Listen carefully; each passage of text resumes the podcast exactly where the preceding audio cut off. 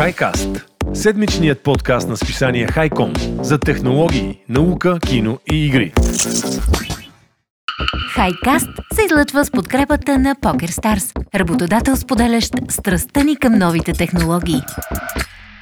Здравейте, аз съм Михайлия, това е 28 епизод на седмичния подкаст на Хайком, Хайкаст. С мен са Тодор и Стоян. Здравейте, момчета, цяла седмица не сме се виждали. Здравейте, здравейте, Хели, здрасти, Тош. Здравейте от мен. Много интересни събития имаше през тази седмица. Ние сега ще ги обсъдиме, а и световното продължава. Да, да, особеното. Значи, ще му оставите само аз да си говоря, вие докато гледате мачове. Знам ви аз. няма, няма. Ние сме кавалери, така че давай. Кой играе днеска? Япония и Харватия в момента. Да, за протокола записваме на 5 декември. 5 декември, да. Световният ден на доброволеца, между другото. Ако някога, мили слушатели, сте били доброволци, ви поздравявам с този прекрасен празник и също така съвсем доброволно ви моля, последвайте ни в Spotify, в Google и Apple Podcast, дайте ни някаква оценка, напишете ни коментар, това за нас означава супер много. И така, Днес ще си говорим за хибридни батерии, кои са най-добрите Android приложения за 2022, кой е цвета на 2023 и как да се телепортираме назад във времето. А ако останете до края, съм ви подготвила едно много интересно интервю с Георги Фиков, или Фикуса, както го познават в професионалните среди, който е част от клуба по електронни спортове MD Games – и част от националния отбор на България по електронни спортове в категория и футбол. Георги в момента е голям късметлия и е в Бали. Да. Еми да. На Бали дават се едно такова, на Бали. на Бали, да. И участва в 14-то световно първенство по електронни спортове, организирано от Международната федерация. В него играчи от 123 страни се борят за награден фонд от 500 000 щатски долара. Като днеска гледах момчета CS отбора ни Кърти, имали са 5 мача и от тях 4 са спечелили, включително са били Германия. Така че мега яко, надявам се да се върнат поне с един медал. Така че останете до края. Георги ни разказва какво е да си професионален и спорт играч, с какво се занимава Българската федерация по електронни спортове и въобще за националния им отбор. И така, преди да почнем и да дам думата на Стоян за часа на Стоян, специално благодаря на нашите партньори и приятели от PokerStars. Както знаете, те ни подкрепят, за да може този подкаст всяка седмица, понеделник, да бъде записан и след това да достигне до вас. Международната компания предлага кариера в различни професионални сфери, а в бележките към епизода ще оставим линк към кариерния им вебсайт, така че ако търсите промяна в работната среда или просто искате да разгледате, не ви пречи да го направите. И така, дам думата на часа на Стоян. Стояне, ти си. Можете да отидете да спите, да вечеряте, да лягате, след около да си час сготвите, се да, върнете. след, върнете след час или там направо прескочете до края на интервюто с Георги Фиков. Базикате Ще- ме вие, ама какво Еми, да се прави? Я, така Трябваше е. да си телевизионно шоу. Да. Стояне, според мен. Ама там телевизионното шоу е много скъпо, това онлайн времето, т.е. не онлайн ми е екранното време, е някаква цифра. Там ще ми казва режисьора, побързо, побързо, по-кратко. Ще пуснем Patreon и ще, си- ще си като тази, как се казваше, известната готвачка Джулия Чайлд, обаче Джулия за наука. Робъртс, е. Джулия Робърт, Джулия Чайлд и Стоян Тошев. Стояне, Сега, да, давай. съм подготвил такива интересни неща. Може Хели да ти се струва досадно и глупаво, че мине не мине време говорим за батерии. Обаче, знаеш, че аз хващам такива новини, които са доста прогресивни или нещо ново, което до сега не се е говорило в тази област. Затова ми хареса тази новина за новата хибридна EV батерия. Нали, знаете, EV е от е, Electric Vehicle, т.е. за автомобили батерия, която се зарежда, забележи, само за 72 секунди. Тоест, това е супер готино като новина и като така, да те плесне в челото тази цифра, защото хората, които се возят е, или мечтаят като Тодор да си купят електромобили, знаят, че караш, караш и после цяла нощ зареждаш, нали, което е доста тъпичко и не Абе не е съвсем цяла ножа, зависи от колата. Еве не, ама 4 часа или да, или трябва да имаш Е. някаква хипермощна станция, дори най-мощните станции, доколкото знам, си зареждат 250 кВт е на Тесла я зарежда за 20 минути или 15. за 20, ама Теслата, нали? В Смисъл, Е, и която кола поддържа Ама бързо пичи, заряд. 20 минути пак е, нали, друго 72 секунди. Сега ще Е, да, разбереш. факт е, факт е. Да. Значи, тази нова технология, определено, ако се реализира, тя очевидно ще се, тъй като е вече тествана и демонстрирана, ще насърчи хората да преминат към електромобили, особено в по-малките градове, защото все пак не предлага огромен пробег, но затова след малко. Разработена е тази технология от швейцарския стартъп Моран. Казвам Моран и наблягам, защото на латиница се пише Моран Д с Д накрая, но доколкото знам Дъто не се чете на френски или там на къвто и да е език. Така че Моран, този стартъп, твърди или по-точно е реализирал и демонстрирал, че могат да зареждат батерии за електрически автомобили за по-малко време, отколкото е необходимо да заредиш тоше твоето превозно mm-hmm. средство с двигател с вътрешно горене на бензиностанция това е тествано от а, такъв американски петролен институт, защото средното време необходимо на собствениците на такива превозни средства, като твоето, за да напълнат резервуара си, е около 2 минути. Обаче новата електрическа хибридна батерийна система, нали, пак казвам електрическа хибридна система, е наречена e-technology и може да намалява наполовина дори това време, което означава, че може да обърне правилата на играта за приемане на електрическите автомобили. Тоест, то ще е по-бързо и от бензин да зарежда. Това става възможно с тази хибридна система, която казах, която използва всъщност смесица от а, традиционни батерии, като до сега, и ултракондензатори. Ти, Тодоре, знаеш ли какво е ултракондензатор? Кондензатор, ама по-утра от нормалните. Ама утра, един грамаден такъв като бъчва, шегувам се. Това са такива специални части, компоненти от електрониката, с които позволяват да съхраняваш енергия и тя после да се изразходва в даден момент. Няма значение да не се впускам в подробности, но дори Хубав е и фактът, че тези батерии или тези хибридни батерии могат да предложат дори по-дълъг живот спрямо литиево-ионните батерии, традиционно използвани в електромобилите. Знаеш, че там караш, караш и в един момент, бам, трябва да ги сменяш, а те пък са някаква страшна пара, тези касетки с батерии. Докато тук, ако е и по-дълъг и животът на тази батерия, ще е супер. Накратко казвам, че компанията Моран е основана от бивш пилот от Формула 1. Ти ако гледаш, може пък да си го чувал. Менеджер на отбор Бенуа Моран. Не съм го чувал, аз не гледам. И аз не съм го чувал. Добре. Както и да е, той е изиграл роля в разработването на първия такъв хибриден прототип, който е стартирал на 24 часа на Люман преди повече от 10 години. Значи смятай, това пиче някакъв иноватор преди 10 години на Люман. Знаеш, там се въртят едни като луди 24 часа. Но както и да е, там е за първ път показал такъв прототип, а сега тази компания, която е основал, твърди, както казах и в началото, че по време на тестовете това решение е успял да презареди до 80% за 72 секунди, до 98% за 120 секунди и 100% за 2,5 минути при 900 ампера, 360 кВт. Ти колко каза, че е на Тесла 250 или нещо такова? Зарядното е с така мощно, че да. батериите са 85-90, нещо такова. Ще изложи. Много не ги разбирам и аз също ще излъжа, като си купа електрическа кола, ще казвам, но компанията е посочила, че са извършени независими тествания от други компании, нали, медии, така че няма лъжа, няма измама.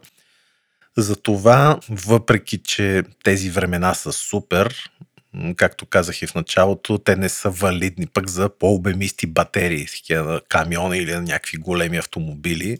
И за това тази технология е по-подходяща за малки градски коли, например Citroen Ami, не съм го чувал това нещо, която мъничко. има мъничко, да, сигурно е двувратка някаква, с 5,5 кВт часа батерия обаче, освен такива автомобили, точно технологията може да се ползва и за дронове, и за твоите любими електронни велосипеди или пък тротинетки, които изискват бързо зареждане. Mm-hmm. Изчислено е, че такъв електрически велосипед с средна помощност батерия, например, може да бъде презареден само за 6 минути, дори при по-ниска скорост. Да, което ще насърчи значително приемането нали, от масово от хората на електрически велосипеди. Няма да има нужда да чакат, включват и за няколко минути се зарежда. Освен това, както казах, е издържлива. Над 50 000 цикъла е тествана тази батерия да се зарежда и няма никакви проблеми и затова показва потенциал за още повече такива цикли на зареждане и разреждане. Иначе знаеш, че литио-ионните се прецакват и на всичко отгоре работи ефективно дори при екстремни температури, т.е. горещина и студ, знаеш, че иначе обикновените батерии, да. Еми, виж, звучи доста така привлекателно, дано всичко да е истина. Аз знаеш, че се вълнувам, както и ти, от електромобили, мгм. въобще всичките такива технологии, свързани с зареждане. То дори и с телефоните, виждаш, приятелю, че телефоните се опитват да правят някакви супер мощни зарядни, да го пъхнеш и за две минути да зареди, но нямаме кой знае какъв успех. Дори най-мощните зарядни на флагмани в момента, мисля, че 20-30 минути, нещо такова или 15, Геро го няма да каже, но нещо такова. Затова съм много за такава технология, дано се появи. Мисля, че е крайно време да се случи, защото това е един от краягълните камъни, които тази технология трябва да извърви, да достигне, за да може да продължи успешно напред. Иначе никога няма да видим масово автомобили електрически около нас. А в момента виждаме масово, защото значи до 2030 година в Европа всички електромобили нови трябва да бъдат а, в много европейски държави електрични. И ще бъдат, защото не могат да, да продават такива с двигатели, така че... Тук има проблем, обаче, това сме си оговорили, Какъв? че те искат, обаче, особено и в България, е проблем с инфраструктурата. Човек не може да се направят станции. Гледах едно ново проучване, че харчат малко зареждане като колите реално, погледнато глобално нали, на другите, така че Какво ще рече харчат малко? еби, сумарно е по-малко, отколкото други консуматори, така да, да, въпросът е, защото аз пък имам приятели, дето това се занимават Мгм. и те ми казват, проблем е, че там където направиш една-две колонки, примерно, или три, ти трябва да имаш цял трафопост. А това нещо е скъпо, т.е. ти не можеш да отидеш вече на личните и да ги вземеш за колонки, защото хората ще остават без ток там. Ебе, човек в цяла Европа го правят, сега ще го направим ние тук. Ние винаги вече сираците на Европа, нали? Значи опира до пари, до инвестиции. Да, като развържат кесията. Няма да откраднем, ще го направим. То, защо пътищата ни са в това състояние? То на електромобил Е, точно, да имаш да. тук. И винаги няма пари. Да. Аз сега няма да те лъжа, ще ти кажа, че в нашия квартал няма тротуари човек дори Майко почти. мила, верно. Мисля, ходиш по улиците, навсякъде паркирали коли, грозна картинка, Ужас. така че ние тук трябва да почнем от най-базовите неща и да стигнем. Но въпреки, че имаме много добър ръст, между другото, на Да, да. Станциите за зареждане в България, е един от високите проценти в Европа. Има, има, да, дори моят приятел каза, че вече няколко стотин ли има нещо такова. Е, да, то от 0 до Смята и това 700. за две години, да. преди 2-3 години нямаше Да, почти нищо, нищо. нищо. Да. Сега Така че че- са над 7-800 в България. Аз така, предлагам, има, знаеш какво, тия свръхпечалби, които реализираха електрическите компании, Мгм. Да се инвестира. да се инвестират е там, да. Ама да а не видим. да ги инвестират в чикмеджетата. Точно така. Шегуваме се. Та това е от мен. Хели, прощавай за 13-те 12 минути, дето изхарчи. А не ти на слушателите, ще да кажа, драгите зрители на часа на стоян. Ами не, това според мен определено ще е геймченджър, но както казвате, инфраструктурата е само в калфа, не знам тук до нас някъде да може да си зареждаш батерията, така че Бой за безплатно зареждане. Те да, пазят, тук винаги има страшно много коли, които чакат. Да, така и че- се чакат, пазят си места, скачат на бой, ако отидеш да зарежеш. То е българска родна, мила родна картинка става безплатното, така че по-добре Така, платено. ама то ще е яко, като има повече електрически автомобили, защото все пак не вдигат толкова много километри, колкото нормалните и всъщност Аха, по улиците може да е... ма- Е, окей, не всички. И може да е малко по-спокойно. Те има такова ускорение, че, извиня, че те прекъсваме и най-обикновения електромобил, Рено или нещо, ускорява много по-бързо от нормална кола. Така че да. Виж, аз, аз мисля, че са по-бавни, иначе че моя грешката. Мерси Стоянски, както знаеш, с тебе всяка година си говорим, че трябва да се хванем на бас прототипите, които представяш Да. до къде са. Айде, ако правим такъв специален епизод за коледа нова година с топ от годината, може там да проверим кое се е сбъднало. Аз абсолютно моран, че ще си ги запиша в възможност за инвестиция, ако са на, на по-напреднало ниво на добре ми звучат, защото според мен те първо има смисъл да се инвестира в подобни компании. И така, продължаваме с най-добрите Android приложения за 2022. Туше, Tinder ли е? Кажи ми. Не, не е. Tinder Хели. Е. За наше съжаление. Стоян стискаше палци за OnlyFans, но за съжаление. Много ги ползвате вие тия. Аз само ги знам, но не съм ги виждал. Айде, А, айде. така ще кажеш ти. така ще кажеш. И Хели, да, наистина издадаха класациите за 2022 година за най-добрите приложения. Общо ето вече сме в последния месец на годината. Време е за награди, хвалба и подаръци. Така че Ако искате да се наградите с яко приложение, което хората са гласували за него и са го избрали такова, Google предложи своя прочит какво е било най-интересно през тази година. И за да спрете се чудите какво е време да ви разкажа малко повече кои са тия приложения. Този път Google раздели наградите техните награди Google от категорията избор на потребителите, което е много яко, нали? И тези двете неща не се смесват, така да се каже. Но нека започнем сега. Най-доброто приложение, разбира се, е Dream от Wombo. Това е едно приложение за съставане на AI Art. Хели го знае, може би, защото тя е голям любител на тези... Фенка е, фенка. Фенка, фенка човек след доба да си изкарах в четвъртата версия на Mid Journey, какви неща могат да се правят там. Mid Journey AI във Facebook групата, гледайте хора, лудници. Да, брутално. И общо взето Dream by Lombo взе най-голямата награда, най-свалено и най-добро. Общо взето знаеме 2022 година определено мога да кажем, че е годината на произведенията на изкуството, създадени от изкуствен интелект и броят на изтеглянията на тази програмка Dream го доказва. Тя има повече от 10 милиона тегляния. Общо взето и то за много малко време, така че тя е много популярна. Резултатите гледам, че са окей. Okay. Аз нямам Android, както знаете, аз съм iOS маняк. Постоянно мога да изтегляш Dream и да пробваш, като седиш примерно на е, керамичния трон, да създадеш някакво изкуство. Той, а, теракотен трон. Не, фаянсов, фаянсов, да. Фаянсов не съм толкова богат за керамичен, но нищо. Е, да. Или златен трон. Да. Но още взето приложението е готино, поне аз цъквам линка нали, в Google Play, го виждам. Е, доста таки яки неща се създават. Има доста добри оценки от потребителите, така че Dream by Lombo може да го пробвате. Със сигурност няма вируси в него, като гледам. На второ място при игрите заслужил лидер е Apex Legends Mobile. Това е победителя и то с доста сериозна преднина. Както знаем, това е адаптация на все по-популярната Battle Royale игра на Electronic Arts. Те женат успех на мобилните платформи EA вече. Общо взето тя е доста точна преработка на тази конзолна и PC версията и не губи чара и обаянието си приложението трупа потребители, те наливат милиарди долари вероятно вътре и яй са доболни. Така, общо взето, има някакви оплаквания, аз, защото сърчах пак в Reddit за стабилността на приложението, но все пак това е игра, мобилна, както знаем, за разлика от iOS, което е затворена система, имаме ограничен набор на телефони, които се предлагат. При Android има стотици мобилни устройства, така че някой може да изтеглят късите клечки с техния телефон да им крашва Apex Legends. Но общо взето през 2023 година с късмет разработчиците ще успеят да стабилизират програмката. Хели, ти какво ще кажеш за Apex Legends Mobile? Чува ли си? Знаеш ли я? Човек, Apex въобще не ме кефи. така му ли е Legends Mobile? Не е моята Apex. Да. Проба го не обаче мачка. Сега какво да правим? Аз не играя мобилни игри на телефон, признавам си моето мобилно на Nintendo Switch, но да.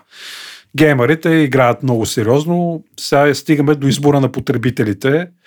Никак не е изненадващо, но първото място е за BeReal. Както знаем, това е една социална платформа. Което ви не работи на моята платформа на Huawei. Да не е не, на че аз Тръмп. много исках да си го да... Не, не, BeReal е най-новото са тинейджерите, човек. На Тръмп е труд, мисля, че скажеш истината. Е, та е моята на Тръмп, аз там ще се запиша. Би реал, аз не съм е свалял, ще сваля да погледна, между другото. Да тествам, нали, много, много е натрупал потребители, успех, така да се каже. Знаеш ли какво представлява? В определен час, ама такъв рандъм час на деня, получаваш notification от платформата и точно в този mm-hmm. час трябва да направиш снимка отпред на телефона и отзад на телефона, нали, с селфи камерата и с другата камера. Аха, какво виждаш? Какво виждаш? Като идеята тук е, че тъй като социалните мрежи получаваме страшно много курирано съдържание, Бирил показва на хората всъщност реалността, в която живееш, защото едно е да си направиш mm-hmm. нали, най-як инстаграм акаунт с фютри дръбъра, а тук примерно Бирил ти пуска в 8 сутринта, дето си по пантофи гледаш лошо, защото си препил в предната вечер и ти реално снимаш първо себе си и след това какво виждаш. И това му идеята и аз всъщност ни тинейджери ме светнаха на това нещо, много яко изглежда, има, има идея, смисъл, да. Извинете, че прекъснато ушете, тъй като явно не си проблем. го ползвал и реших да не, дам малко qualification за по-дъртите като мене, какво представлява Бирил. Но пък съм ползвал едно друго приложение, което печеляше награди Clubhouse, ако си го спомняш Clubhouse. И умря. Случайно. И умря Клабхаус, да. То, там Илон Мъск, нашия любимец, се вихреше. Вихрено се вихреше. Знаем и другата платформа Parler, нали, която също беше натрупала, така да се каже, тяга в един момент, но там те мисля, че отрязаха психото Кения Уест да ги купи тази седмица, така че забавно е. И избора на потребителите при игрите е при колко ти да стоя, опитай се да познаеш. При Илон Мъск отива. Не, при изненада, тромпети, Apex Legends Mobile. Значи не само Google и феновете харесват Apex Legends Mobile и играчите си избрали това, така че ето, на две места печели награда Apex, пробвайте, може би аз ще сваля да видя за какво става дума, докато сядам на керамичния фаянсовия трон. Общо взето, ако ви е много любопитно, има много други категории, влезте в Google Awards в Play Store може да разгледате. Аз няма ви отекчавам с повече. Най-важното систематизирахме, така да се каже. Толкова от мен, Хели. Предавам палката на штафетата и да. Нещо за Давайте, Илон колеги. Мъск имаме ли, да кажем? Е, пичове, нямаме нищо за Ле, Илон Имаме, Мъск. имаме, разбира се. Има ли? А, А, Мисля, че не. вчера, вчера представи Семи Трък тир на български камиона на Тесла, който има 500 мили автономно движение. До първите камиони, защото Нали, първите... Нещо нямаше да го правят или какво А, готов е, готов го е. Не Cybertruck. Тира, Е, да, готов да, е. Те тира, да, да. Вече са го дали на Пепси. Да припомним на нашите слушатели, че Пепси закупиха голямо количество такива камиони. Първите вече са при тях и се движат Е, по това пътя. да го знаех. Браво. За радване. Браво на Илон Мъск и на. Тесла за това нещо. Между другото, камионите, които са електрически, мисля, че доста по-сериозно се отразят на околната среда и всякакви такива превози средства, отколкото дори автомобилите, защото те на нафта, знаеш, стояне как харчат, нали, как димят като Е, това са на нашите. Нова В. Штатите се съмнявам. Сигурно Също където. на картофки. Нали? Не, не, не, не. не. Там дори, между другото, ограниченията са много по-малки, отколкото в Европа от тези, знаеш, Евро 5, 6, 7. В Е, Щатите то голема няма много такива работи. там викаш не им. Викаш много въздух има, мога да, да, го се троват. разреди. Шегуваме с шегата на страна. Браво на Илон Мъск. Също така още се спекулира за Tesla Model 2, което ще е малка градска кола от Tesla. Ефтина, 25 000 долара. Мислех, че ще я видиме, но не я видяхме, за съжаление, така че предстои да видиме хубавото и друго не знам. Това от Илон Мъск за сега. Браво. Продължава да разрушава Twitter с голям успех. Мене точно това ще да кажа, че ми падна в очите човек, след като Много, Twitter много. направо, след като Кинг ще се маха от Twitter, аз съм, м- брат. Не знам Не е защо добре така работа. го прави. Еми, не знам, може пък да има така задача постана от някой да се сипе Twitter. От извънземните. Защото, както знаеш, не от извънземните, но както с Хели знаеме, там е по-дясно насочена платформа, особено в Штатите тя е най-популярна. Знаеме, демократите предимно поддържат, пише се, са... що пък да не я съсипеме и да направим нещо Да. много пълно с фейк нюз. Така че, Точно четох сега един твит от Кинг, който е, нали, едно време на магазините имаше надпис, ако го щупиш, купиш, нали? Чупиш, Мгм. купиш. А пък на Илон Мъск мотото било, притежавам го и ще го щупя. В общи линии така е. Аз не знам, доколкото разбрах, пак е бан на Кейни Уест, защото има нацистска пропаганда в о да, това неговия беше... профил. Също по-рано през тази седмица пусна го, защото е, реанимира, така да се каже, някакви профили. Пусна Кения Уест, който Примерно Тръмп също, но Тръмп нито едно съобщение не е ползвал до сега. Туитър не е туитвал нищо. А, Кени Уест веднага се е метнал като клавиатурния рицар да пише глупости. А, между другото, Илон Мъск е седял и му е отговарял отдолу по туитовете да се спре малко и накрая е след няколко часа са го баннали отново, защото той е леко ненормален. Имал някакви истории от сорта на Хитлер не е бил лош човек, защото той ми е дал микрофона. Нали, нацистите си измислили микрофоните и някакви Боже работи. Мисля, да. Ами аз чух, че е някакво нью-йоркско тату студио предлагало безплатно премахване на татуировки на Кенито. Кени, на Канието. То Кание не се не знам как се казва. Така че Кени, явно да. Е, Кенито. вече, е. Кание, Уес, не знам. Стоян ти фен ли Вече си е. му? О, на да. Канието. Аз съм антифен на тия соу-мол изпълнители, дет ми вият като... Не си рапър ти. Не нали? съм, не съм. Ти слушаш електронна музика, знам тя сте. Infected Рейвър, mushrooms. бе, Рейвър. Между другото, гледах един документален филм, е, Infected Mushrooms са супер, за а, някакво комюнити от рейвъри на около 50-60 години в Ньюкесъл, които си организират такива големи рейвове през деня човек. така че има време и за нас. Има, има. Докато Илон Мъск не им е посегнал на и рейвовете. на рейвърите в Ньюкесъл има А, време да ходим по бе. рейвъри. Поне още 10-15 години 100 долара имаме на къде. А и повече, и повече. Да ми, то сега зависи пластична хирургия, хапчета за подмладяване, как ще тръгнат нещата. В общението ще знаеш, ние с тебе следим Мгм. световния пазар на игри и това, което ми направи едно впечатление, са две проучвания на Нюзо и аз много исках да ги споделя с вас. Първото е, че през 2023 година за пръв път от 15 години пазара на видеоигри за PC ще падне много надолу което за мен беше много голяма изненада. И реално компанията, която се занимава с подобни проучвания, първоначално предвиждаше 203 милиарда долара да бъде за 2020 и сега ще ви излъжа, трета или втора, 2022 всъщност за тази, която свършва в момента, но по-късно се оказа, че прогнозата е за 196 милиарда. Като според а, прогнозата, последните две години, които заради пандемията, всъщност видеоигрите бяха в някакъв зверски възход, както примерно Zoom. Не знам дали четохте, но акциите Мгм, на. Zoom са се стринали до, пф, до небето. Заминаха ли вече? До земята по-скоро ми да, доста са се сринали, така че се надявам те, които са си купили акции, да си си направили добре сметката и да са си продали. Като платформата, която споделя, има най-голям спад през годината е за мобилни игри с над 6%, като приходите от този сегмент стигат до 92 милиарда, което нали, хищ не е малко.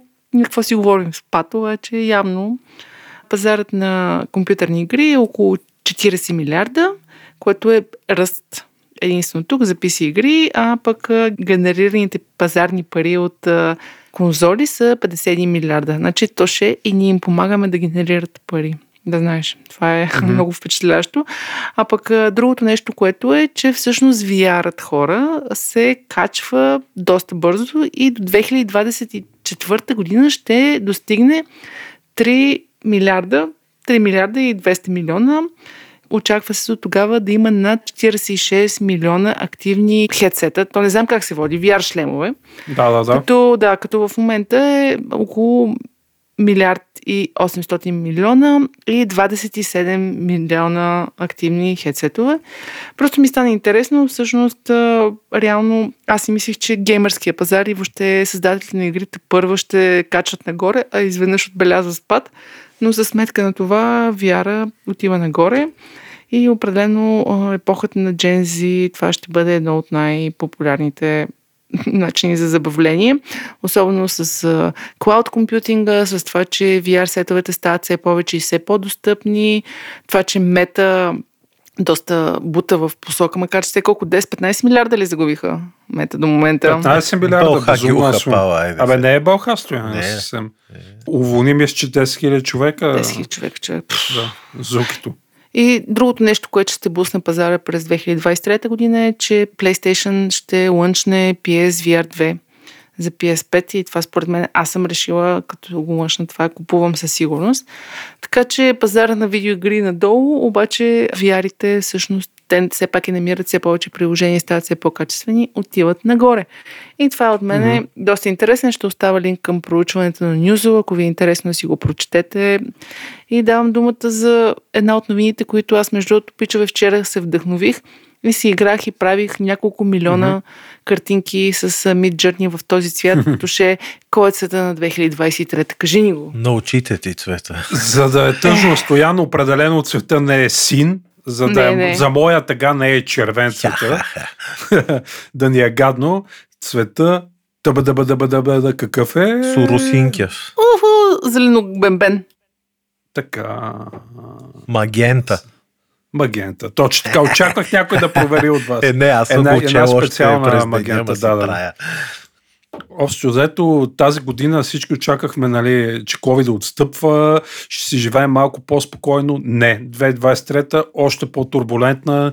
Мисля, че е за всички спрямо предишните две години.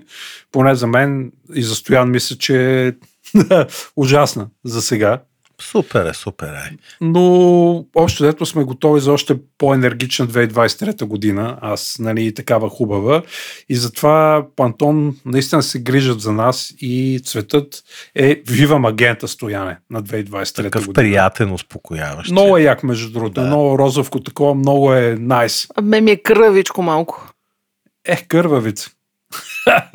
не, готин е цвета. Не е Рер. лош, не е лош. Такъв аз обичам те пинки-пинки цветове, изкрящи и забавни.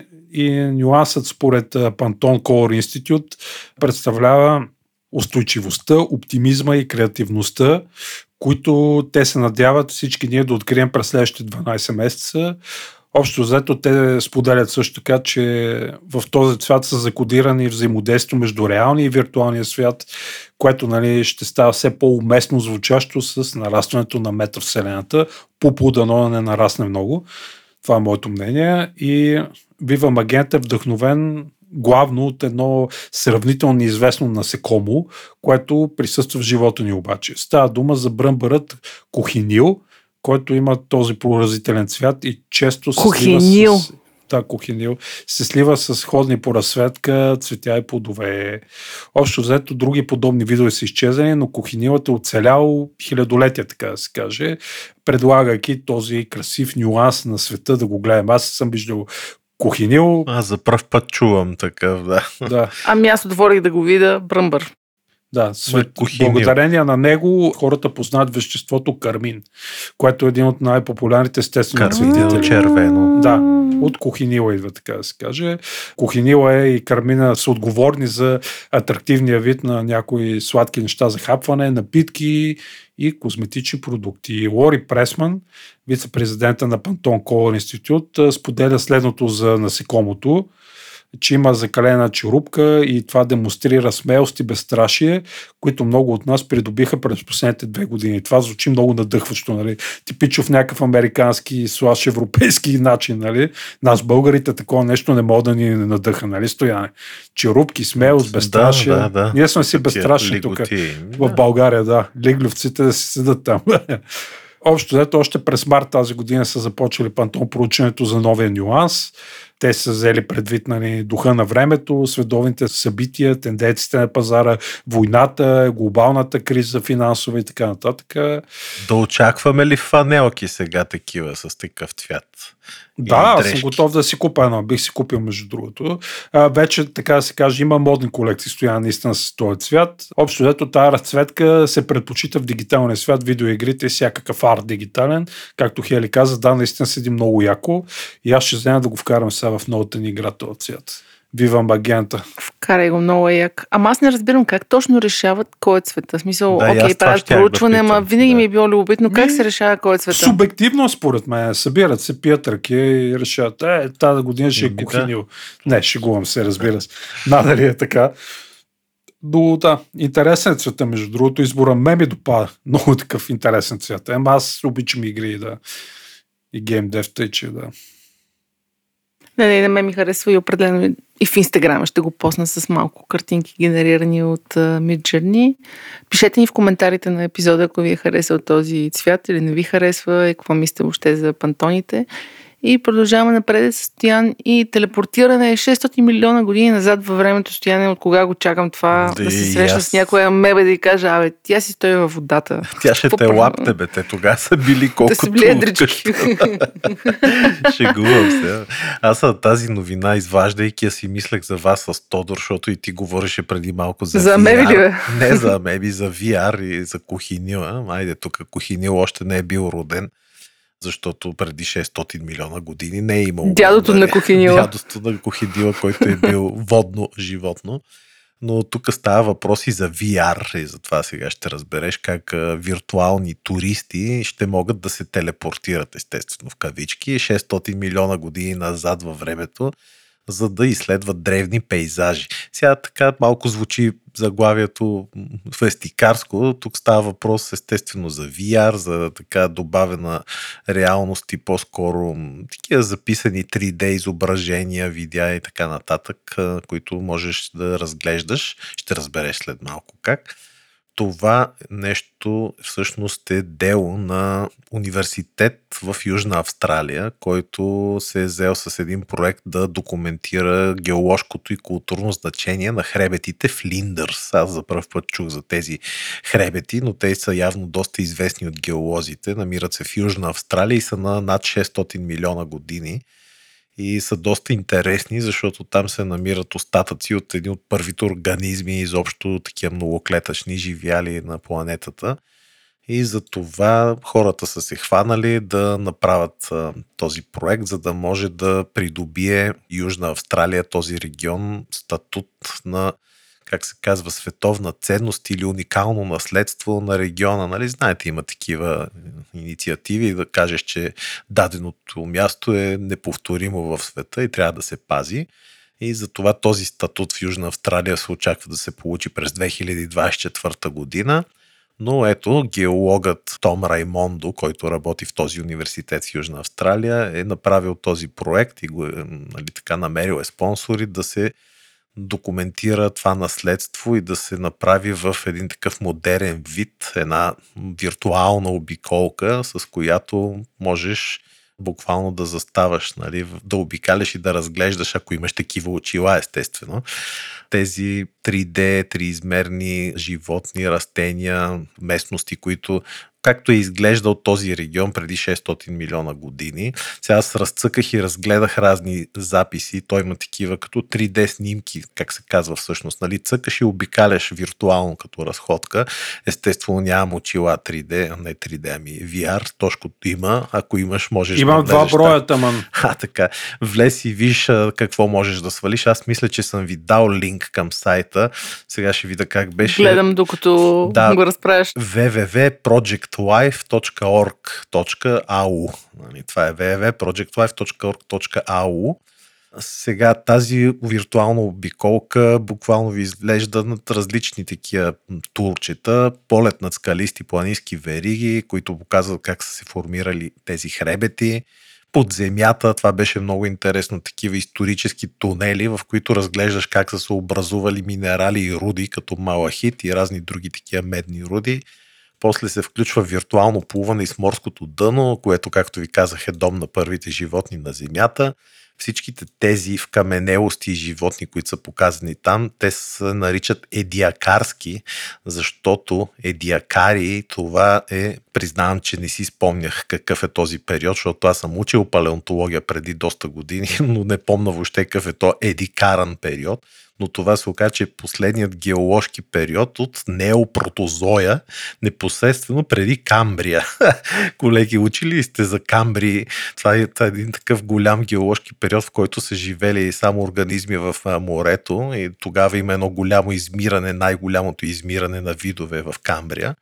Но както и да е, това е било преди 635 и до 542 милиона години назад. И името Едиакари идва от тези едиакарски възвишения точно в Южна Австралия. Затова така са тези каменелости са уникални за тези планини или хил, там по-скоро хребети в Линдърс. Затова учениците в Южна Австралия и въобще този проект цели да се запознават хората с значението на всички те невероятни вкаменелости, защото очевидно са уникални и ще могат да гледат 3D реконструкция на древни животни виртуално да плуват както ви казах, през морското дъно. Изобщо идеята е да се вдъхнови ново поколение от такива начинаещи геолози, които да следват стъпките на хората преди тях и да, да се учат да намират нови видове, да правят нови открития и така. Така че тази виртуална разходка, пак казвам, част от инициативата Project Life на университета в Южна Австралия. Вижте го, Project Life for кефи ме като по този начин се използват технологиите за образование. Браво на пичовете. Почна да го разглеждам. Да, да, и е направено шаренко, готинко такова, с някакви човечета, пише там информация. Ами, нека бе, хората го правят готино. Аз знаеш, че обичам хели тези, как се казаха, Google Earth не, хващаш и летиш, да, супер да, яко, даже самолет, че можеш, да, и нали, не е чак такова, поне това, което аз разгледах, не е като Google Earth, защото там можеш буквално с часове да летиш насякъде, нали, то се генерира текстурите, той тук Тошко може да помогне как се генерират, но явно са си записани такива А, да, снимки. сканират, сканират. Да, скани и снимки на земната повърхност и се правят в 3D, нали? Все едно летиш. Мгм. Сега тук не можеш да летиш един час по дъното, нали, да обикаляш или отгоре, но пък пак е интересно, защото хем научаваш нещо, хем е красиво, а най-якото е, че с VR, нали, като имаш VR, си газар, има и Рима. О, Така е. да, много големи. Тодор е най-големия газар с 2 VR. Мерси Стоянски, ще оставим линка и в описанието, както обикновено. Доста добре изглежда. Браво на старлеците, добри неща правят. Аз, между другото, преди да почнем да си говорим за филми и игри, имам една българска новина, за която супер много се кефя. Мили хора, Knights of Honor 2, Sovereign, излиза на 6 декември. За протокола, както каза Стоян в началото, в смисъл, днес сме 5 декември в деня, в който записваме, а Knights of Honor е една от най- култовите български игри, които са комерциално известни и въобще Утре са прославили. Утре излиза, да, утре излиза. Никол Бо- ден. Значи сигурно е Николай Николай, да. шефа, ясно. Да, а, играта е на... Не, не, Николай Весо се казва. Играта даже ни е бил на гости в подкаста.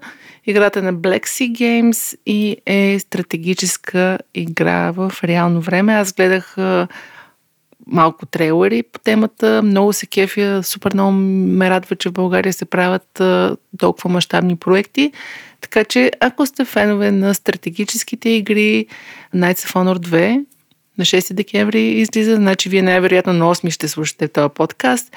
Отидете, вижте я, кажете им браво, пичове, добре се справят. Надявам се скоро пак да ни дойдат на гости, за да ни разкажат как се прави толкова мащабна игра, която може би 5-6 години е в производство. Така че браво на Блекси, напред и нагоре. Надявам се следващата им игра да ни я чакаме толкова дълго време, колкото я чакаме. Поздравления от мен. Ето, не Абсолютно. забравяй, че те там имаше Крайтек и така нататък. Период, Да, имаше си сложно. преди да стигна до тук. Да. Да, но браво на Весо, че успя да го и на екипа, че успяха да го докарат да изкарат играта. И от мен поздравления, защото знаеме колко трудно се прави една игра, пък България е хубаво да се създава такова съдържание. Поздравления. Така е, браво. Така че Knights of Honor 2 вече навънка. Може да им кажете браво, пичове, и да си я свалите, ама не от Замунда, а от Steam и да изиграете и да им кажете дали ви е харесало. Аз със сигурност ще го направя. И така, започваме да си говорим за филми. Стояне, ти си гледал един филм, който аз много му се чудих, честно.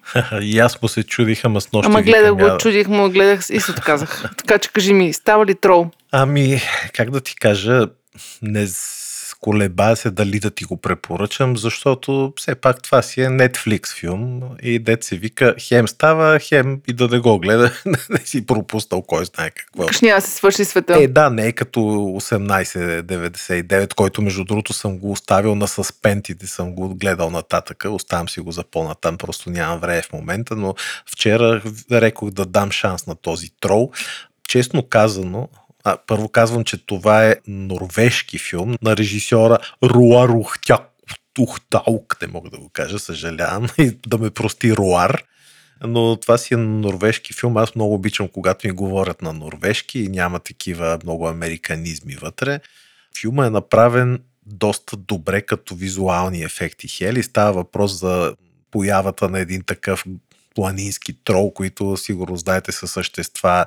А, има ги в Властелина на пръстените, едно грамадно чудовище, 50 метрово такова, което е буквално от камъни. В смисъл супер здраво, супер такова мистично и то се появява си представи в съвременното ни общество. Нали? Аз бях изумен как, например, армията на норвежците, някаква супер модерна човек. Те са едни облекла, едни танкове, едни въобще истории, много яки самолети, F-35, не знам си Скрити кое. лимонки. Скрити лимонки, да. Хората затова- явно имат пари, са въобще много напред с нещата. Беше много смешно, защото в една сцена от филма там гледа един с очила за нощно виждане и един костюмар до него застава и такъв му гледа очилата и вика ти очила не са ли i35i-F, примерно, някакъв модел. И той го поглежда военен и вика, и ти военен ли си бил? Та, точно такива си. Той вика, не бе, Call of Duty. Явно Call of Duty има същите очила, както и е, това беше забавно. Но трола е много яко направен. Ако обичаш хели визуални ефекти, както знам, че Тодор обича, гледай mm-hmm. го, защото наистина ефектите са супер яки. Не знам кой ги е правил, кое е студио. Със сигурност не е само норвежко.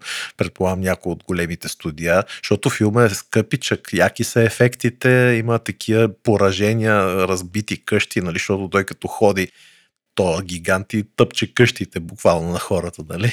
Готино е направя филма. Според мен е става за едно гледане, особено ако обичате такива зрелищни филми за чудовища, за Годзили. Де факто Трола е а, норвежката Годзила, бих казал. Но Годзила. да, да не издавам повече. Готин е. Да, 5,9 му е рейтинга, така че това ще рече, че става за гледане. И ако обичате такива ефектни филми с а, топалки, с чудовища, с а, ефекти и въобще по жанровете ти американските от до с хепи да гледайте. Трол, норвежки, Netflix. Това е от мен. Ох, мога заради тебе си жертвам стояне. Като гледам Тушет, Ако няма пак е друго. ретро. Ако няма какво друго, Тушет и пак си на ретро вълна, ми се струва. разбира се, защо да не съм на ретро вълна. М, Що не? То... Първо гледах LA Confidential, който е много як филм, между другото. С Ким Бейсенджер ли беше? Филм, да, същия Кевин Спейси, Ръсел Кроу, Гай Пирс, три ченгета, които всеки по различен начин действа. Нали, един е брутален, другия е такъв Кевин Спейси е мазняр. Същия като House of Cards, нали, подобна роля. И, абе, въобще топ Той е филма, е, мазняр разбира се, играе. винаги, е, да. Участва, разбира се, и Ким Бесенджер, по която всички ние като тинейджери сме Точили лиги. Golden Lady ли беше рекламата в началото на 90-те, чуропогашниците стояне? Помниш? да, да, помня. Имаше един О, филм, Боже. мащехата ми е извънземна, там беше готин. Имаше, да, да, да, точно, точно. Топ е Ким Бесенджер, преди, разбира се, да се проявят здравословните проблеми. Дани Девито също играе. Бе, филма е много як. И който не го е гледал, препоръчвам го в HBO. Max го има с български субтитри, за който не разбира английски. Поверително от LA е на български. Наистина яко криминале. 50-те години в Лос-Анджелес, Холивуд, убийства, работи. Много е яко. Мафия, както си трябва. Другото, което гледах е То беше сериал. филм Нуар. Извинявай, че те прекъсвам, нали? Такъв по-мрачен от точно този стил. Така, точно така. Да. Но е хубав, препоръчвам го, наистина е найс. Малко мудно действието, но прямо който е издържал The Irishman като мен, Верно ли си издържал The Irishman? те са малко по-муднички. И си беше як, между другото, много ми хареса. Човек не Наведнъж можах. го. Irishman и аз не можах да го издържа, да ме прощаят. Нямате топки. Нямаме, Шегувам се, няма. разбира Няма, се. няма. Аз нямам със сигурност. Благодаря. Шегувам се. Другото, което гледах е сериал. Свърших с Менталиста, който е много як. Препоръчвам го пак. Има го в HBO Max. И сега гледам White Collar, който е на български престъпление от класа, мисля, че са го превеждали. Не ли е бели вратовръзки?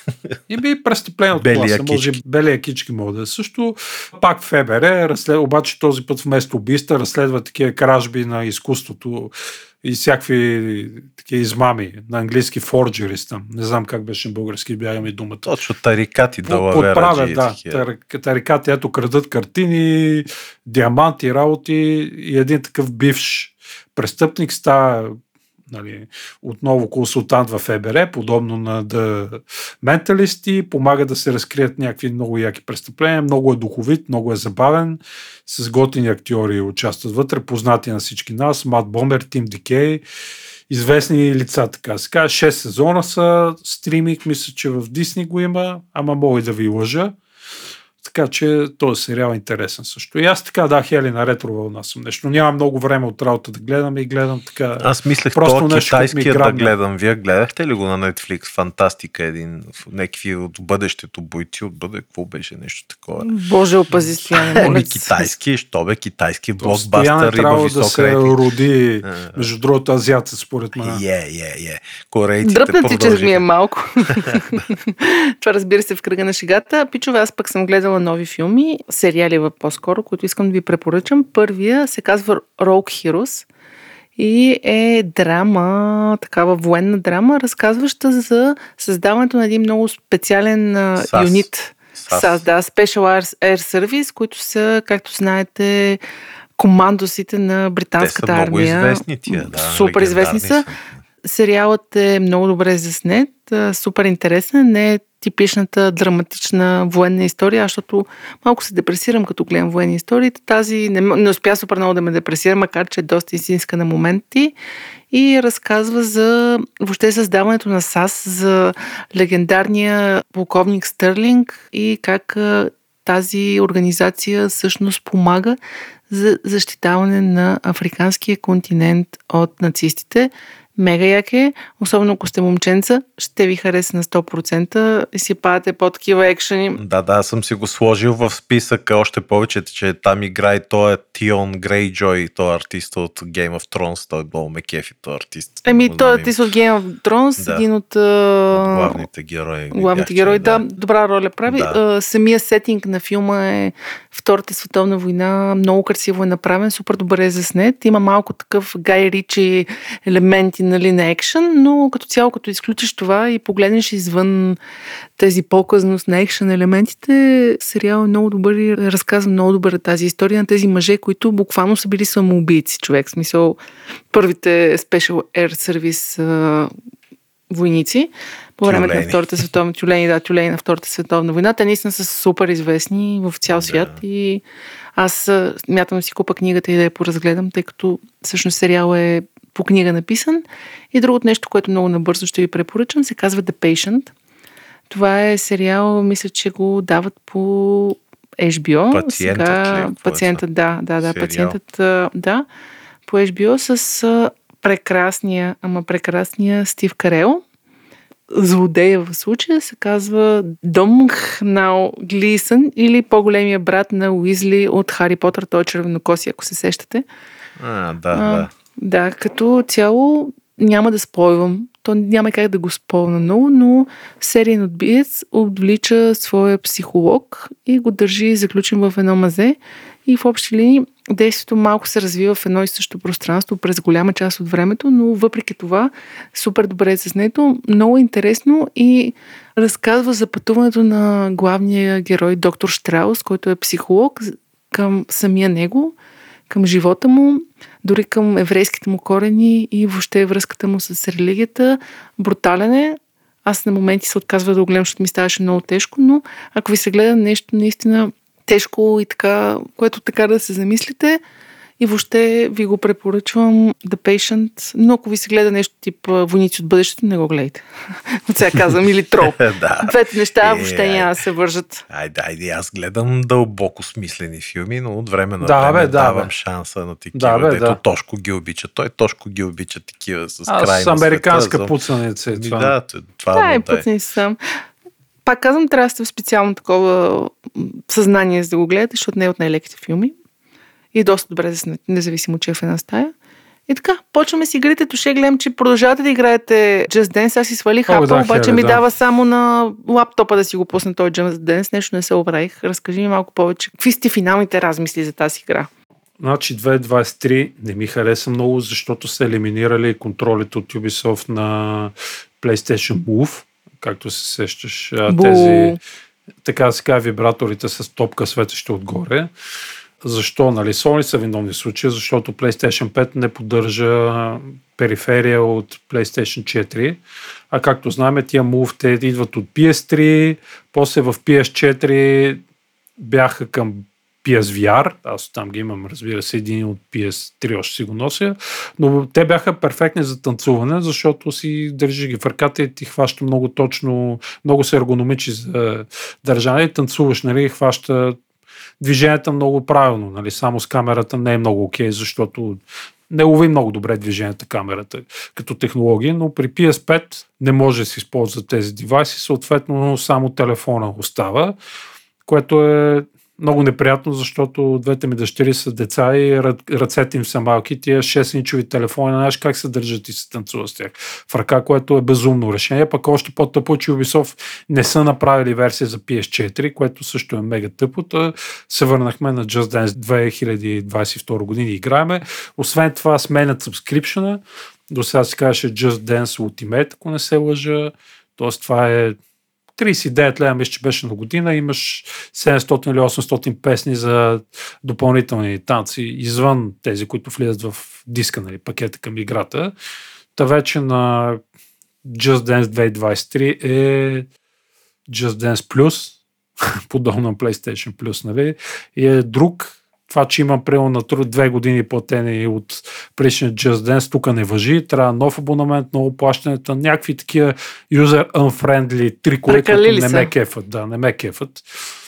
И честно се казва, с PS4 съм е дал на децата и да, бе, странно решение, не ме кефи толкова много тази концепция. Те си знаят, аз я изтрих, зазимиха така да се каже. И освен това сега на села този, който е End of Year нещата Little Big Planet 3 играеме, което знаем с Sackboy това човечето. Много е забавно, много се кефа децата, лепат стикери навсякъде. И това е играта. О, тя ми беше много любима тази Little Big. Planet, доста прекрасна игра. Аз съвсем накратко казвам, игра на Finish Swan. Това май би го изпоменах миналия път която е в една вселена с... Недовършения лебед ли? Да, недовършения лебед се казва. Супер красива игра е, супер нетипична. Буквално ти чрез цветове създаваш свят около теб, отцветяваш, намираш си пъти, има лабиринти, има загадки. Мега красива, просто игра е малко бавна.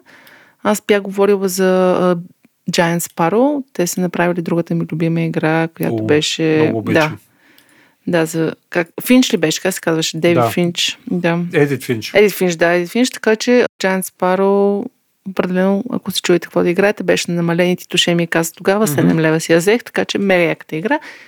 Първо тази, после Едит Финч, защото там има много връзки така е, между да. двете. Имам, еми аз обратното го направих, но да, първо тази, после Едит Финч. Така че ние ги чакаме за нещо ново, между другото. 2012 година финиш Слон, Лотри Менса в Edit Finch 2017, през 5 години, сега сме 2022, 5 е, години, дано, няма дано. нищо. Супер креативни са и изключително оригинални игри. Това мога да кажа за тях. Аз съм направо влюбена какво правят. Както мога да припомниме, забрах му името на един младеж, беше младеж, разбира се, който създаде Джан Спароу, с концепцията за Unfinished Swan. Подписа договор с Sony за три игри. Да Unfinished Swan излезе, Sony Entertainment. What Remains of Edith Finch също трябваше да бъде Sony, но издава Хана Пурна, ако не се лъжа. Да, да, И сега твърдат, че т.е. Sony в един момент дропнаха инди заглавията. Знаеш, Райм също беше инди игра, също дропнаха Райм като тяхна така first party. Не ги е също срам. и Джан Спарал най-вероятно са. А, Райм, между другото, я препоръчвам, ако я намери също на една испанско студио. Забрах как се каже. Също много така емоционална и забавна в този тип като тези. Така че надяваме се видим нещо ново Джан Спаро скоро, защото двете им игри наистина са много яки. И ми липсват в този момент такива заглавия да има. Определено много ми липсват. Да, красиви, смислени, креативни. Мгм, да, определено. И това е, май, момчета, да затваряме Сергията, както е казал народа на женския Е, пазар. ще я затворим, ама ще трябва да отправим специалните си благодарности към партньорите Трябва, от PokerStars, Мгм, да, мгм. които подобно на Хели, подобно на Тодор, подобно на Стоян обичат технологиите. Затова, мили наши слушатели, ви призоваваме отново, ако си търсите работа, искате да смените настоящата, от която ви е писнало, или просто сте любопитни да видите какво се предлага, посетете кариерният им вебсайт, който Хели ще бъде така любезна да остави бележките към епизода. От мене целувки. Чао! Ще гледаме дуспи между Япония и Харватия, така че се оттегляме за една кратка сесия и до скоро, приятели! Чао и от мен. Чао, момчета! А вие, ако сте слушали до тук, останете за интервюто, което направих с Георги Фиков, който е част от клуба по електронни спортове MT Games и част от националния отбор на България по електронни спортове в категория и футбол. Георги, който в момента е в Бали, разказва много интересно за професията на професионалист в електронните спортове, има ли въобще такива в България, как се тренира и прочее и прочее, така че стискаме палци на отбора ни по електронни спортове, освен на Япония и на другите държави, които участват в световното. И аз ви казвам чао и до скоро! Здравейте, здравейте, здравейте! Аз съм Хели, а това е втората част на Хайкаст, в която ви срещаме с готини личности от българското технологично, а и не само общество. Както знаете или може би не знаете, България изпраща национален отбор по електронни спортове на световното първенство в Бали от 1 до 12 декември. Чак на мен ми се иска да бъда от този национален отбор. И когато излезе този епизод, ще сме по средата на първенството и се надявам да имаме поне няколко купи от него. Предварително, за да ни разкаже повече какво предстои в Бали и въобще за и спорта в България и българския национален отбор, сме поканили Георги Фиков от MD Games, с когото ще разговаряме по тази и още много теми. Казвам здравей, Георги, как си? Здравей, ми много добре. Чувствам се чудесно. Благодаря много за поканата. Аз много се радвам. Аз съм голям фен на електронните спортове. Най-малкото съм работила 4 години за ESL, така че ми е при сърце темата.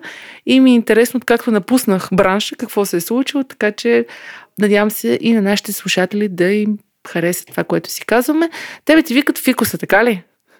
Така да, идва логично от а, името ми, от Фиков, още от а, дете тръгна и съответно после си ми стана никнем още в компютърните клубове и така си остана. Така е, явно и двамата сме израснали по компютърни клубове. Разкажи ни малко повече за себе си, с какво се занимаваш, как се запали по игрите, електронните спортове и въобще как стигна до националния отбор. Както стана въпрос, Георги Фиков се казвам, на 34 години, от София съм. По принцип винаги съм обичал да играя различни игри, още от а, малък. Не съм си поставил някаква конкретна цел да съм се запалвам по електронни спортове. Винаги съм имал, така да го кажа, спортен хъс, желание за надпревара и съответно двете неща се преплетоха. Иначе в момента се занимавам с телемаркетинг, ръководител съм в един от най-големите кол-центрове в България с селс насочен. Нищо общо с електронния спорт и с игрите, но така са се стекли обстоятелствата, така да го кажа. Още имаш време да станеш богат и да си издържаш от и спорт. Добре, а как стана професионалният ти път? Като малък играеш игри, един ден си каза, леле Боже, що да не почна да играя професионално или беше постепенен билдъп на кариерата ти въобще в тази посока? Много е силно да се каже професионално, особено в България. Човек много трудно би могъл да се изхранва с това нещо. Аз това разбирам под професионално. На мен си ми е хоби.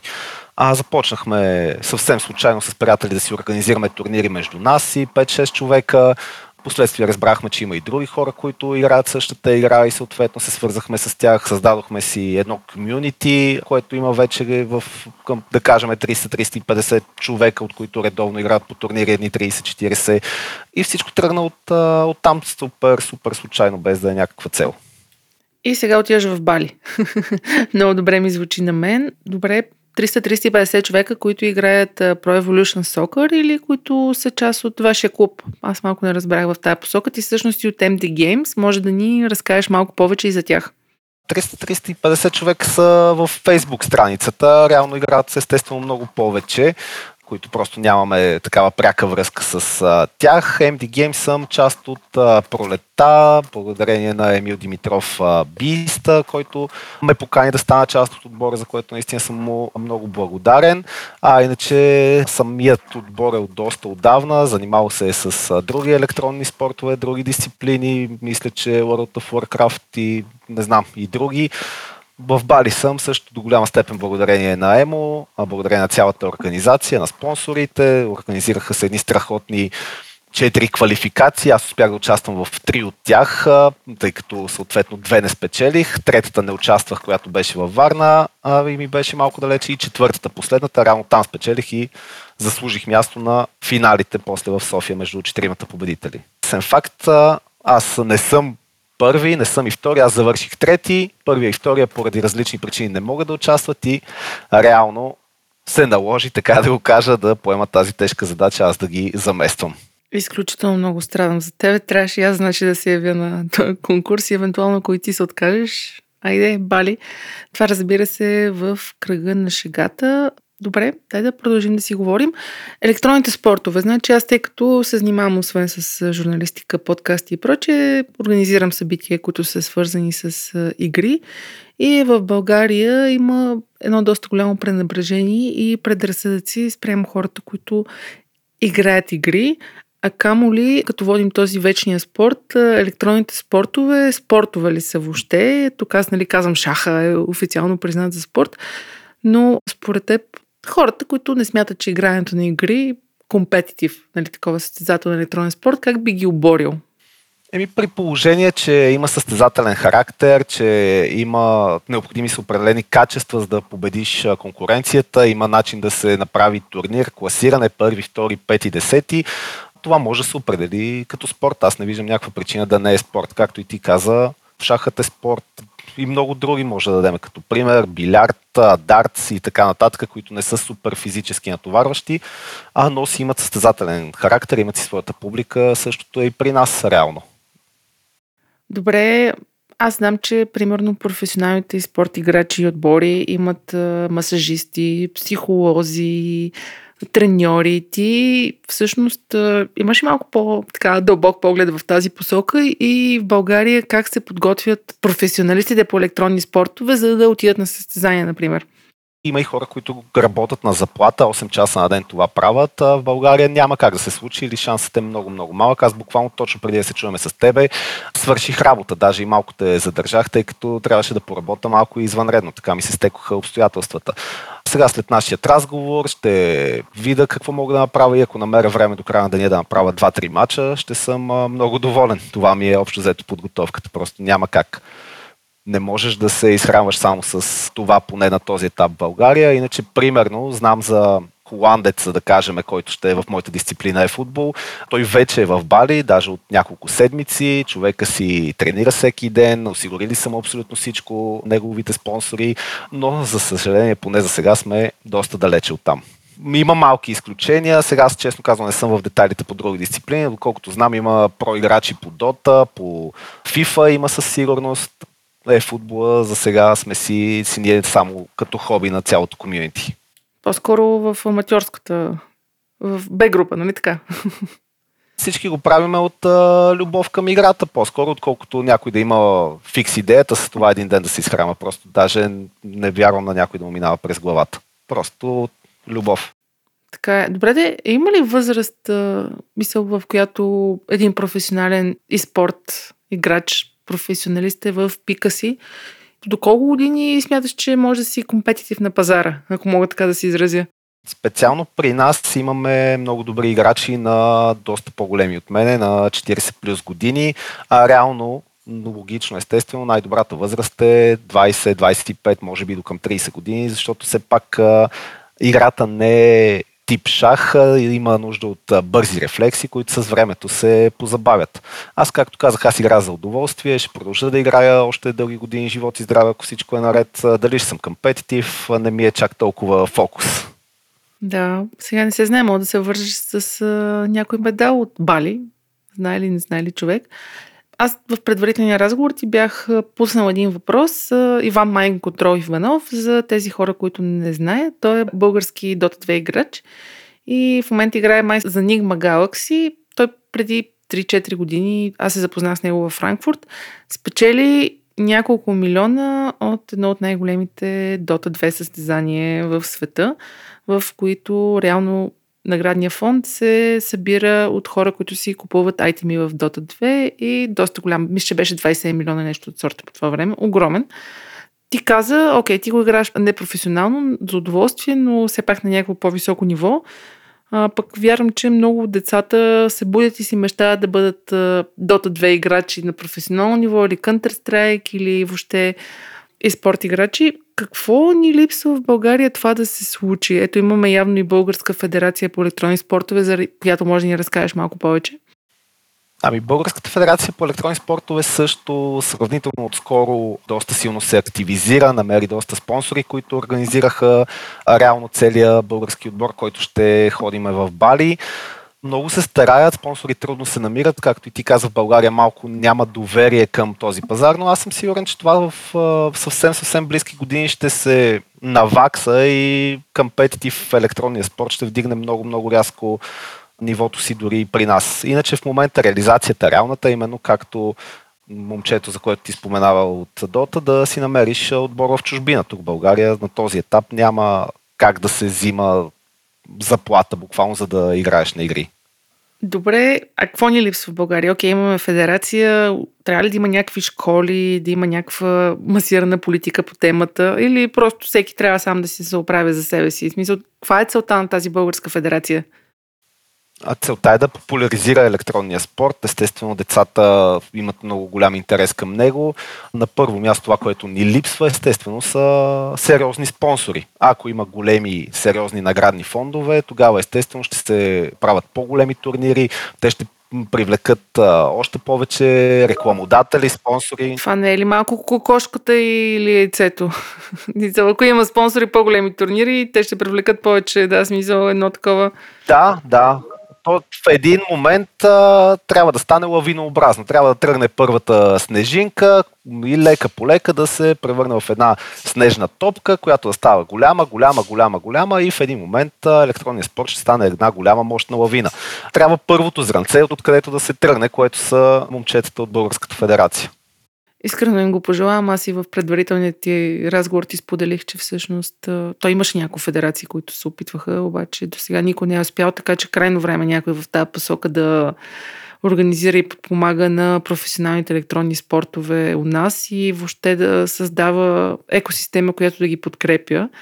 Дай да си поговорим малко за българския национален отбор по електронни спортове колко хора се включва, имате ли си джързита, по кои точно дисциплини ще се състезавате в Бали и въобще в тази посока малко имате ли си лагер преди да заминете? Българският отбор се състои от представители в три дисциплини. Аз съм единствения представител по e-футбол. Другите две дисциплини са Dota и Counter-Strike, където се играе в отбори от по 5 човека. Тоест, реално състезателите сме 11, а отделно Dota отбора има и треньор, който мисля, че е точно Сашо като момчета са много добри, те са си наистина много добро ниво и сигурно ще се представят много, много добре. Естествено, аз мисля, че също съм на достатъчно добро ниво, че да се представя добре. А и отиваме с а, доста така добри очаквания. Лагер точно специален няма, а тренират си отборите индивидуално, естествено. Аз а, като как да го кажа, самостоятелна единица също си тренирам, когато намеря време. Емобиста реално ми е треньор, може да се каже. Той е изключително активен, търси ми видеа, информация за тактики, за схеми, за всяко всичко, което ми е необходимо в специално моята дисциплина. Марио Ангелов също, така че реално в нашия отбор MD Games има някакъв вид, така да го кажа, сапорт към мен. Не съм, не съм съвсем, съвсем сам. Те обаче си остават в България, за съжаление, и ще поддържаме с тях връзка дистанционно. Много се надявам да има до година и треньорите да отидат в Бали. А това прави един треньор. Реално той ти измисля тактика и те наблюдава, примерно, как играеш, казва ти грешките или как се работи с треньор в електронните спортове. Ами, специално при нас момчетата, когато имат време естествено, гледат видеа на проиграчите, лайвстримове, какви тактики използват те, кое им се получава, кое не им се получава. Другото, което е, примерно, не е просто да си пусна и да направя днес един матч, а, примерно ще тестваме днес корнери и цял ден пускам на тренинг режима и не цял ден, един-два часа, колкото имам време, аз бия само корнери по някакъв точно специфичен начин, по който бие някакъв а, проиграч, примерно докато понапипам а, този вариант. След това корнерите горе-долу ги поправяме, минаваме да биеме фалове. И дават ми някакви такива задачки, които когато имам време, разбира се, да свърша. От типа на излизаш сега с Левандовски и правиш 150 атаки сам срещу вратаря, които и 150-те трябва да завършат с гол. Докато не го изчистиш. Ако, не, ако направиш един пропуск, почваш от начало и пак броиш до 150. Примерно. Ясно разбрах. Добре. Разкажи малко повече за предстоящото световно. В кръгове ли е? Видях, че има 500 хиляди, ако не бъркам, долара награда. Ти ходил ли си на подобно състезание до момента или ще ти е първото? Колко хора се изправяш в твоята дисциплина и срещу колко хора се изправя нашия национален отбор?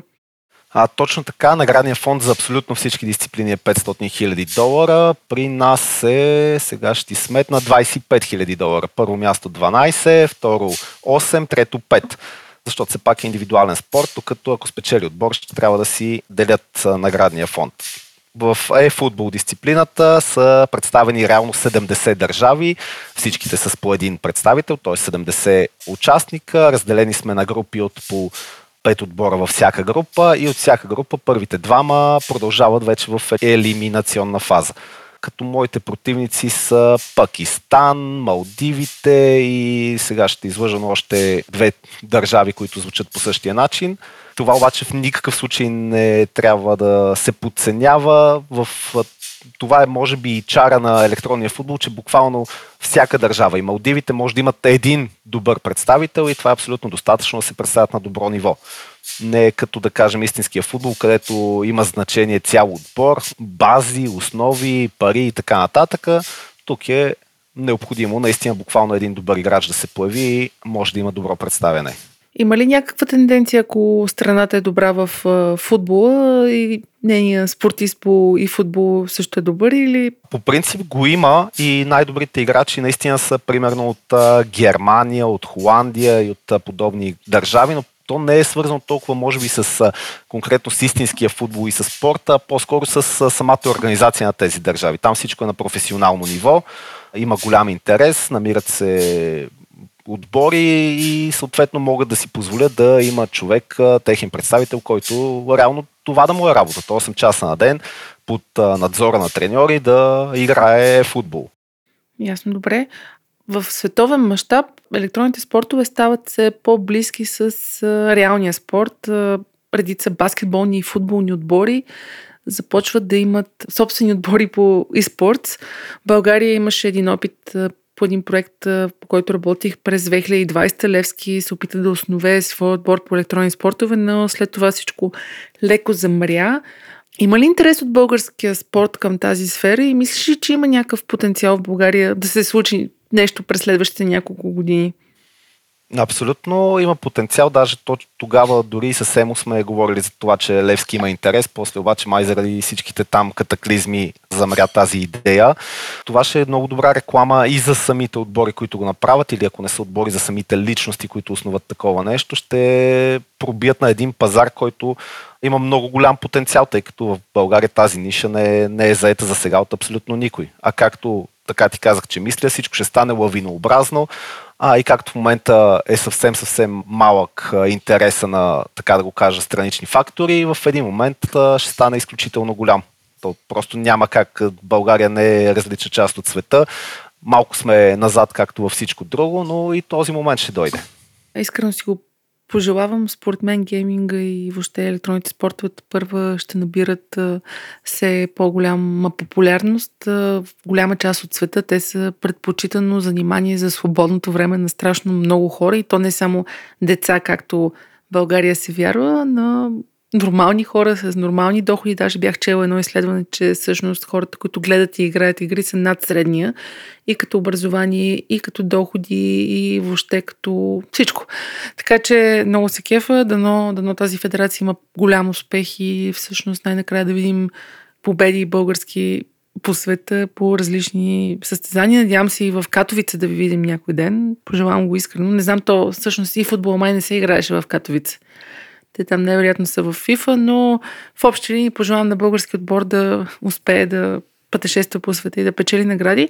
Кажи ми сега, представи си едно дете на 15-16, което ни слуша в момента и реши да започне да играе малко по-професионално някои от любимите си игри. Какви са стъпките и какво би предпоръчал? Първата стъпка, основна, ако искат да играе по-професионално, е просто да намери подходящите хора, да намери съответното комюнити и да почне да черпи информация, насоки от хората, които имат повече опит от него. Така ще стане най-бързо. Между другото, това наистина е факти от, от при нас съм го забелязал. Както ти казах, ние почнахме да си играем приятели, постепенно се появяваха и нови хора и нивото на абсолютно всички се дигна страшно, страшно много. Просто като има хора около тебе, които се занимават с същото, ти от един си взимаш едно, от друг друго, от трети трето, докато си изградиш собствения стил и в един момент просто усещаш как нещата почват да ти се получават на много добро ниво. Та това е основното, просто да намери... Хора, с които да играе. Или да ви потърси вас, аз ще оставя линк. Ако е за футбол, да хареса веднага страницата във Facebook е Футбол България. Там веднага отговаряме на всякакви въпроси, веднага се дават съвети, насоки и да организираме си приятелски матчове, така че веднага ще, наистина ще може да научи всичко бейсик необходимо за играта. Мене много добре ми звучи. Георги, много ти благодаря, че ни беше гост. Надявам се, следващия път, като си ми гост, да имаш поне един трофей от Бали. Е, минимум, нали? Обещаваш. Благодаря за което. То трудно повече от един, но ще опитаме.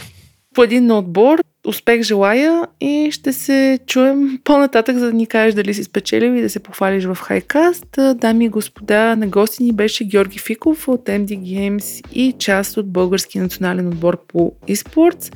Аз съм Хели, а това е Хайкаст. Ако ни харесвате Spotify, Google Podcast, Apple Podcast и големите стриминг платформи, лайквайте ни, пишете ни коментари, ако сте ни харесали, ако не сте ни харесали, приемаме всякакви, оставете ни 4 или 5 звезди, така. За добрата работа, казвам ви чао и до ново слушане. Хайкаст се излъчва с подкрепата на PokerStars, работодател споделящ страстта ни към новите технологии. Хайкаст – седмичният подкаст на списание Хайком за технологии, наука, кино и игри.